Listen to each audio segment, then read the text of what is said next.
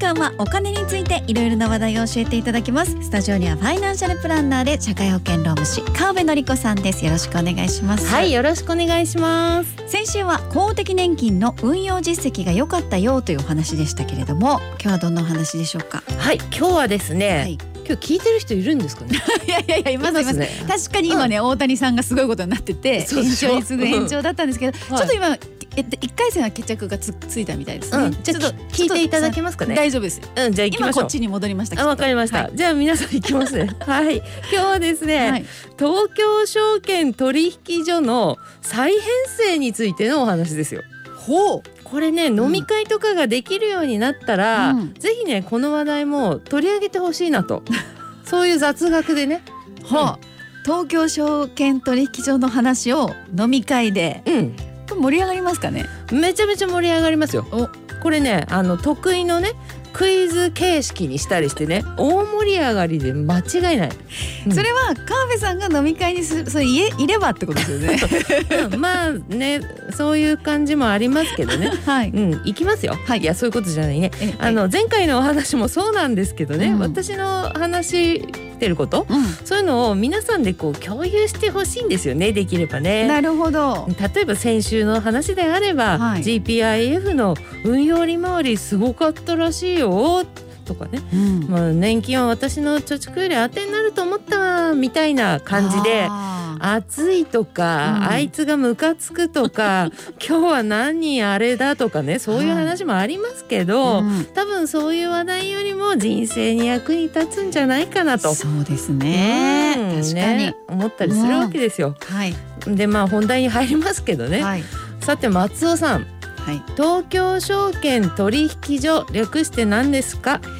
略して東証一部とかですかうんうんまあねそう、うん丁寧にいろいろ細かく言っていただきましたけど東証ですいいですあ東証でいいんですね東証でいいです、はい東京証券取引所東証で OK 略でしすてね。東証うん、でこれは何かっていうとあの株の市場でしたよね。はいその市場の中でもあのカテゴリー分けされていて今おっしゃったね一部っていうのが大企業がメインで売り買いされてるよっていうそのエリアカテゴリーですよ。あーはいはいうん、でちなみに今東証一部でいくつくらいの会社の株がね売り買いされてると思いますこれ皆さんもねぜひリスナーの皆さんもちょっと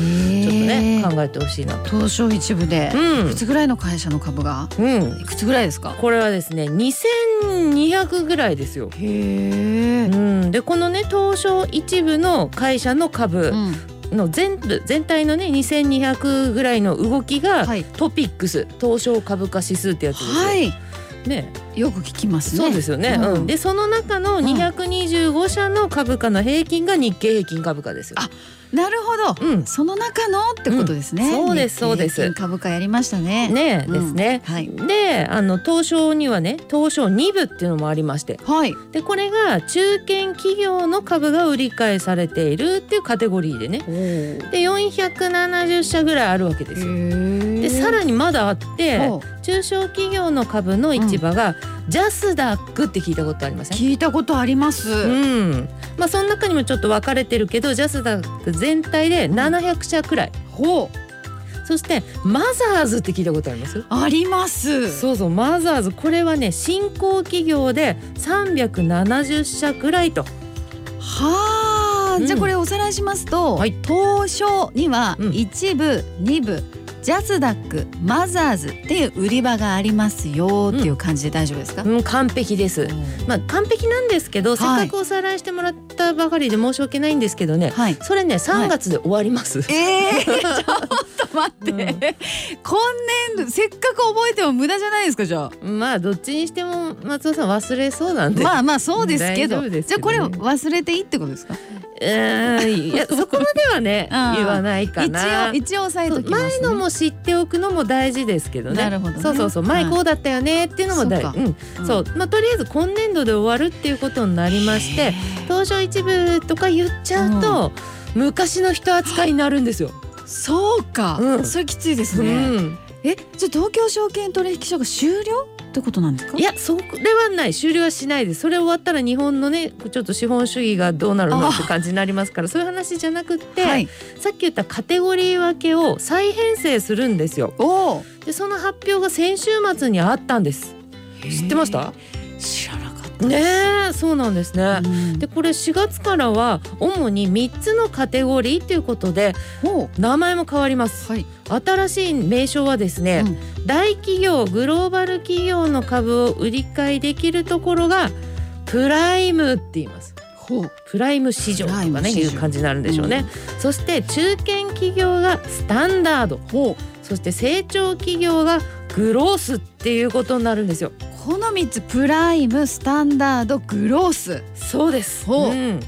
まあ一部二部ジャスダックマザーズより分かりやすくないですかね、確かにうん、わかりやすいこれはですよね、うんでね先週の発表というのはこういう発表だったんですよほう。あの今ねどっかに属してるお宅の会社は4月からプライムねとかあお宅スタンダードだわとかあああのグロースですわみたいなそういうのがあったんです。あそうなんですねそんなはい発表がカテゴリー分けのそう、でカテゴリーが三つになるうんうん、っていことは結構がっくりしてる会社もありそうじゃないですかこれやそうですよね、うんそうなんですよ特にね今まで一部だった会社2200近くあるわけですよ、はいそれってねプライムに残りたいと思いませんそりゃそうですよそう絶対う残わりたいんです絶よ対プライムがいいそうそれがですよ、はい残念ながらだいたい3割の664社が、うんちょっとオタクプライムダメだわとなりましたはうんねそうですかそうそういう発表があってでもね、まあ、まだわかんなくって、うんあの3月まで時間ありますしね、ねであの計画書とか提出してうんいろいろこう出してね、残れる可能性もあるようなので、うんまだわかんないですね。ああいやだってやっぱ企業的にはプライムがいいんですよねうん、まあねそうですよね、うんやっはいぱあのブランドっていうかうんイメージがね、違いますんでねはい同じ商品とかサービスであっても見え方が違ってきたりするわけですよね。うんあと、じいい人をこう採用したいじゃないですか人材はいそういう時もまたちょっと見え方違いますよそうでね。すうねちに来てっていう時にどやーってやっぱ言いたいとそういでうすかねねうちプライムですっそうて言いたいですもんねなりますよやっぱね。そう言いたいですよねね。あと世界的にどう見えるかっていうのも全然違うと思いまうせんん。あ今世界の投資家も大事ですしね。そうなわけですーよ。あーということでね、あのその方がもういろんなひ人やうんお金やうんうんいろんなものがは絶対入ってきやすいんですから、うんプライムいいと思いますよ。なりたいと思いますよ。そうですねうん。うんうんしかもですよ、はい今一部ですって言ってる企業が、うんスタンダードになっちゃったら、うん落ちた感あると思いませんちょっとイメージ的いにやそうねなんですようん落ちた扱いにはなりますようね、んうんだからねそういう企業はうちの企業は強いぞって感じになるためにもこれね結構頑張るんじゃないかなと思いますよ。そうですよねうんそうそこのでも強いぞっていうのはその売り上げとかそういう関係ですか。う、うん、それもねもちろんあるんですけれども、はいあのやっぱりね客観的なことも本当にすごく重要で例えばこのねうちの会社でやってる事業なんかはいろいろ気候変動とか今多いけどそういうのにも強いんですよとかあとはあの結構有名な会社でも創業者一族でなんか回してる感じのうとんうんかありそうじゃないです、うん、うんそういうのもうちわだけじゃなくって外の人がいっぱい経営陣に入っててねそこに関わってるんですよっていうこうアピール的なねは感じとかもねあるわけでねい、う。んまあそんなのも含めて日本の企業全体が活性化されてね、うんいい方向に行けばいいなとは思いますね私もね。う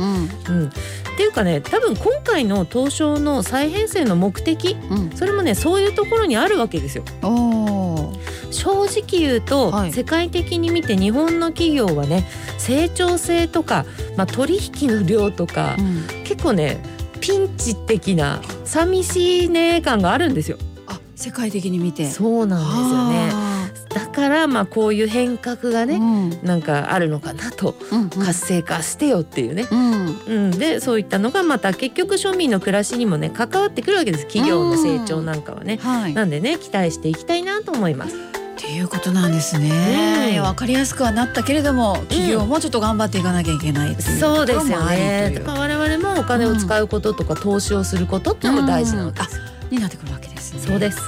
い。ということで東京証券取引所再編成についてのお話ファイナンシャルプランナーで社会保険労務士の川辺典子さんありがとうございましたはいありがとうございました